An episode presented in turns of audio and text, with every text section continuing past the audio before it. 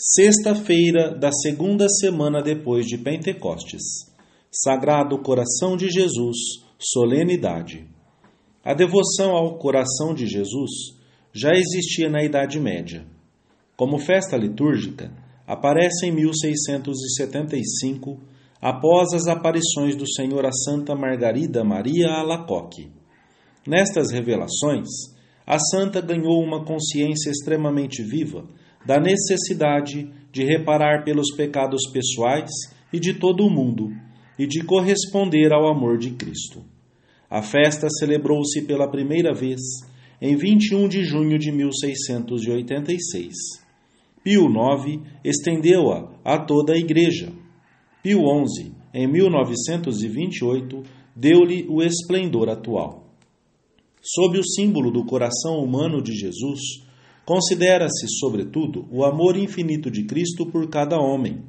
Por isso, o culto ao Sagrado Coração nasce das próprias fontes do dogma católico, como o Papa São João Paulo II expôs na sua abundante catequese sobre este mistério tão consolador. Primeira meditação: Origem e sentido da festa. Os projetos do coração do Senhor permanecem ao longo das gerações, para libertar da morte todos os homens e conservar-lhes a vida em tempo de penúria. Lemos no começo da missa. O caráter desta solenidade que hoje celebramos é duplo: de ação de graças pelas maravilhas do amor de Deus e de reparação, porque frequentemente este amor é pouco ou mal correspondido, mesmo por aqueles que tem tantos motivos para amar e agradecer. A consideração do amor de Jesus por todos os homens sempre foi o fundamento da piedade cristã. Por isso, o culto ao Sagrado Coração de Jesus nasce das próprias fontes do dogma católico.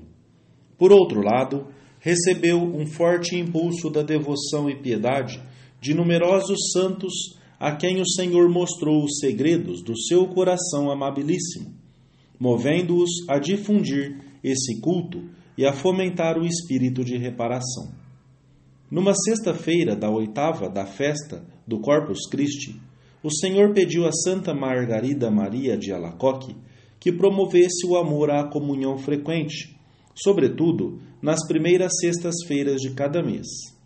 Devia ser uma prática reparadora e o Senhor prometeu-lhe fazê-la participar, nas noites dessa primeira quinta para sexta-feira de cada mês, do seu sofrimento no Horto das Oliveiras. Tornou a aparecer-lhe um ano mais tarde, e mostrando-lhe o seu coração sacratíssimo, dirigiu-lhe estas palavras, que têm alimentado a piedade de tantas almas. Olha este coração que tanto amou os homens e que a nada se poupou até esgotar-se e consumir-se para lhes manifestar o seu amor. E em reconhecimento, eu não recebo da maioria dos homens senão ingratidões pelas suas irreverências e sacrilégios e pela frieza e desprezo com que me tratam neste sacramento de amor. Mas o que mais me dói é ver-me tratado assim por almas que me estão consagradas. Por isso, te peço que se dedique à primeira sexta-feira depois da oitava do Santíssimo Sacramento a uma festa particular destinada a honrar o meu coração, comungando nesse dia e desagravando-me com algum ato de reparação.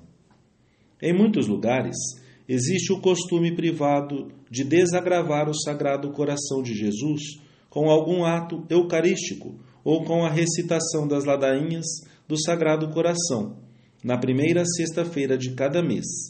Além disso, o mês de junho é especialmente dedicado à veneração do coração divino.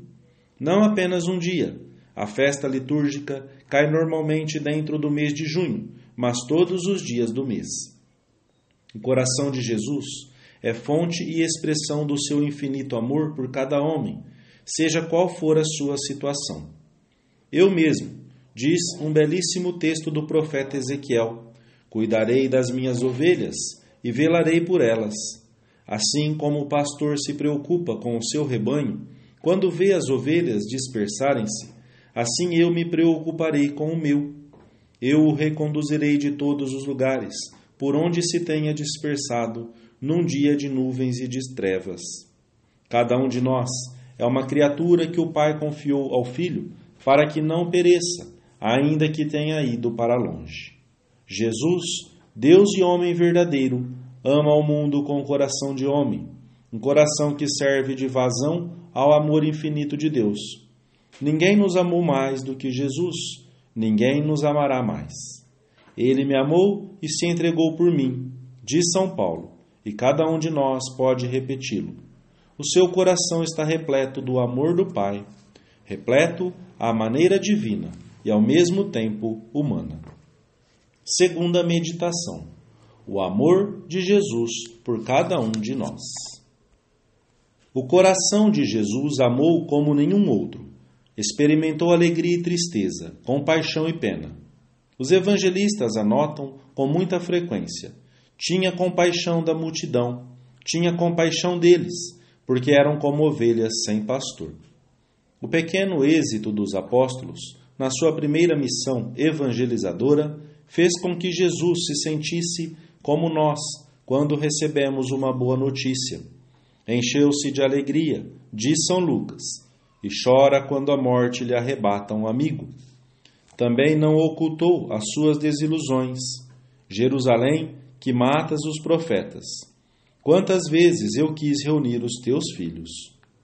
Jesus vê a história do Antigo Testamento e de toda a humanidade. Uma parte do povo judeu e dos gentios de todos os tempos rejeitará o amor e a misericórdia divina.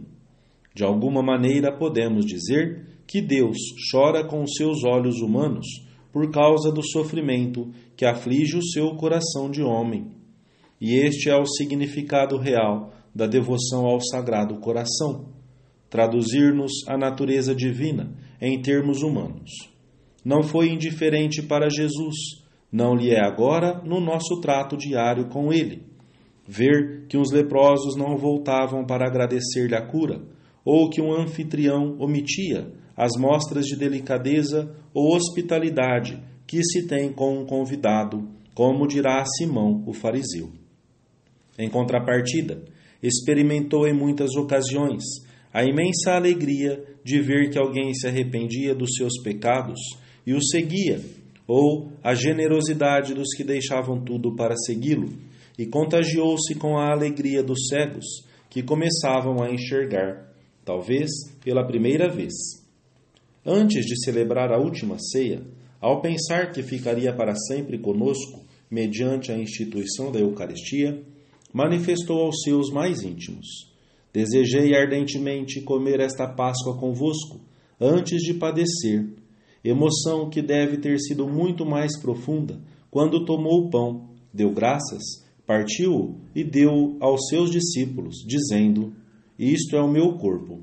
E quem poderá explicar os sentimentos do seu coração amabilíssimo, quando nos deu no Calvário a sua mãe, como mãe nossa? Mal expirou, um dos soldados atravessou-lhe o lado com uma lança, e imediatamente saiu sangue e água. Essa ferida recorda-nos hoje o imenso amor que Jesus tem por nós, pois derramou voluntariamente até a última gota do seu precioso sangue por cada um de nós, por mim, como se não houvesse mais ninguém no mundo. Como não havemos de aproximar-nos dele com confiança? Que misérias, humildemente reconhecidas, podem impedir o nosso amor? Terceira meditação: Amor reparador. Depois da ascensão aos céus, com o seu corpo glorioso, Jesus não cessa de amar-nos, de chamar-nos para que vivamos sempre muito perto do seu coração amabilíssimo. Mesmo na glória do céu, ostenta nas feridas das suas mãos, dos seus pés e do seu lado, os resplandecentes troféus da sua tríplice vitória sobre o demônio, sobre o pecado e sobre a morte. Traz, além disso, no seu coração, como numa arca preciosíssima, os imensos tesouros dos seus méritos, fruto da sua tríplice vitória, que agora distribui generosamente pelo gênero humano já redimido. Hoje, nesta solenidade, adoramos o coração sacratíssimo de Jesus como participação e símbolo natural, o mais expressivo, daquele amor inexaurível que o nosso divino Redentor sente, ainda hoje, pelo gênero humano. Já não está submetido às perturbações desta vida mortal. No entanto, vive e palpita e está unido de modo indissolúvel à pessoa do Verbo divino e nela e por ela a sua divina vontade.